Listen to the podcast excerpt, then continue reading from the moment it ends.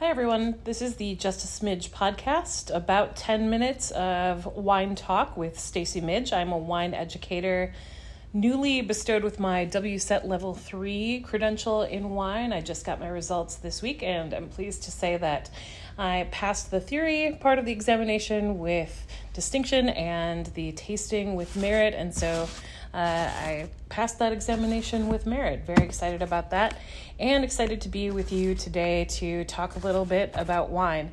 Today, I want to talk about uh, something that has been coming up a lot in my life as a retail salesperson and someone who deals directly with consumers every day, and that is the gap between wine professional lingo and consumer lingo, specifically around one particular word, and that word is smooth. Smooth is a word that is frequently used by wine consumers, by people who are just shopping for wine. They will describe, especially red wines that they want, as I would like to find a nice, easy, drinkable, smooth red wine. And accordingly, a lot of wine companies will use the descriptor smooth on their marketing, on their labeling to describe the kind of wines that they're putting out. Especially red blends tend to be using the terminology smooth. However, uh, what you may not know if you are not in the wine business is that wine professionals and people with wine credentials tend to hate the term smooth. Uh, this is not a term that comes up in our tasting notes when we're writing sort of professional tasting notes, and it's not part of our evaluation process. We never talk about how smooth a wine is. And so people in the wine profession have sort of developed a, a kind of disdain for the word smooth, some more than others, but uh, get a little hoity toity about people using the word smooth they'll say, well, that doesn't mean anything. I don't know what you mean when you say smooth. And I kind of want to debunk that today because I think that we who are in the wine profession and taste wine all the time and who talk about wine in very particular ways and who are trained to taste and to describe wine in specific ways do actually know what wine buyers are talking about when they say smooth but there are reasons why we don't use that language. Um, the reason that we don't use that language is because we have more specific language. It's not because smooth is not a word that works or not a word that has meaning when it comes to wine. It's because we have better language to use. So, more accurate language, language that conveys both to a consumer and to each other what it is that we really mean about a wine. So, when we're talking about a wine that is typically described as smooth, what we're generally talking about is a wine that has enough acidity to be lively, not to be flabby, but it doesn't have so much acidity to be tart to make someone pucker. Uh, it has a full enough body to feel good in the mouth. It's not watery, but it's also not heavy. And it doesn't have uh, too many drying tannins it feels pleasant when you're holding holding it in your mouth and swallowing it. It goes down easy.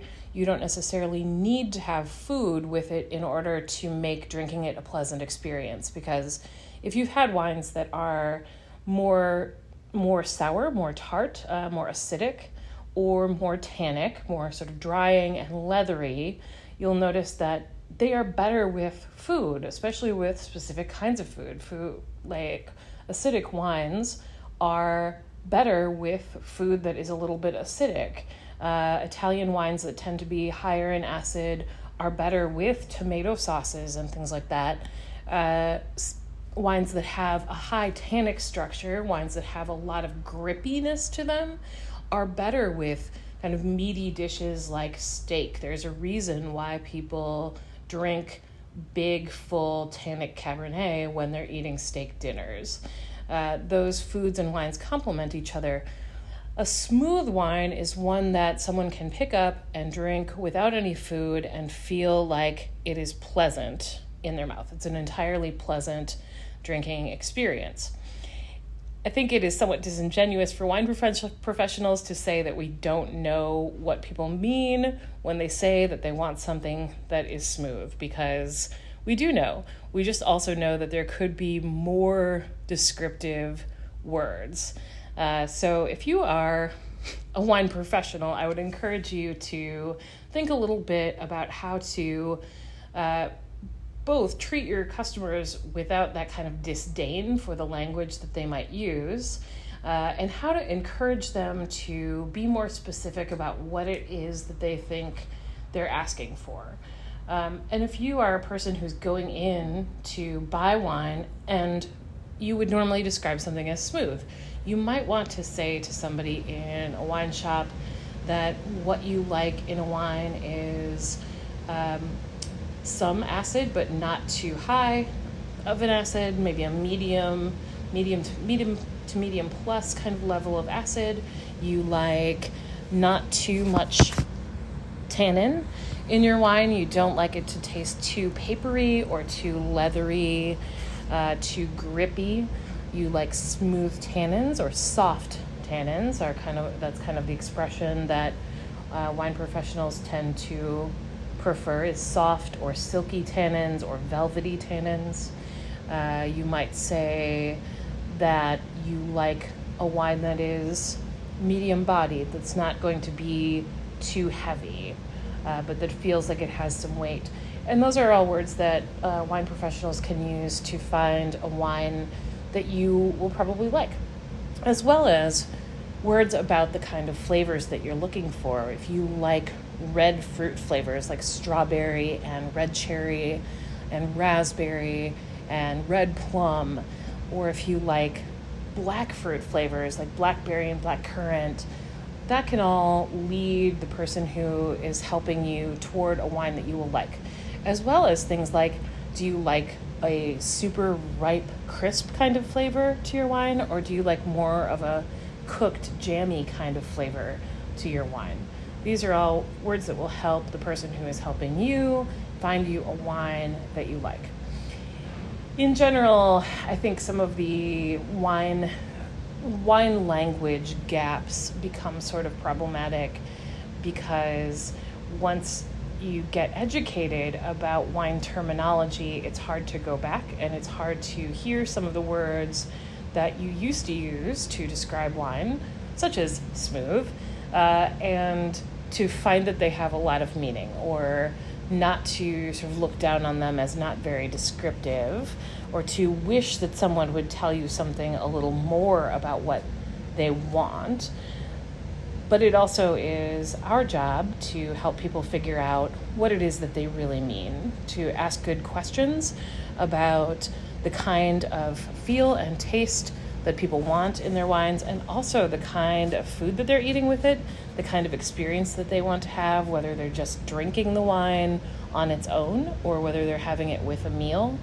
Um, all of these things can really help people figure out what it is that they most like. And that is what we are all trying to do as we're drinking wine. We're all trying to find uh, things that are pleasurable to us, that are pleasant to drink, that go with the settings and the foods and the moods that we are having at the time.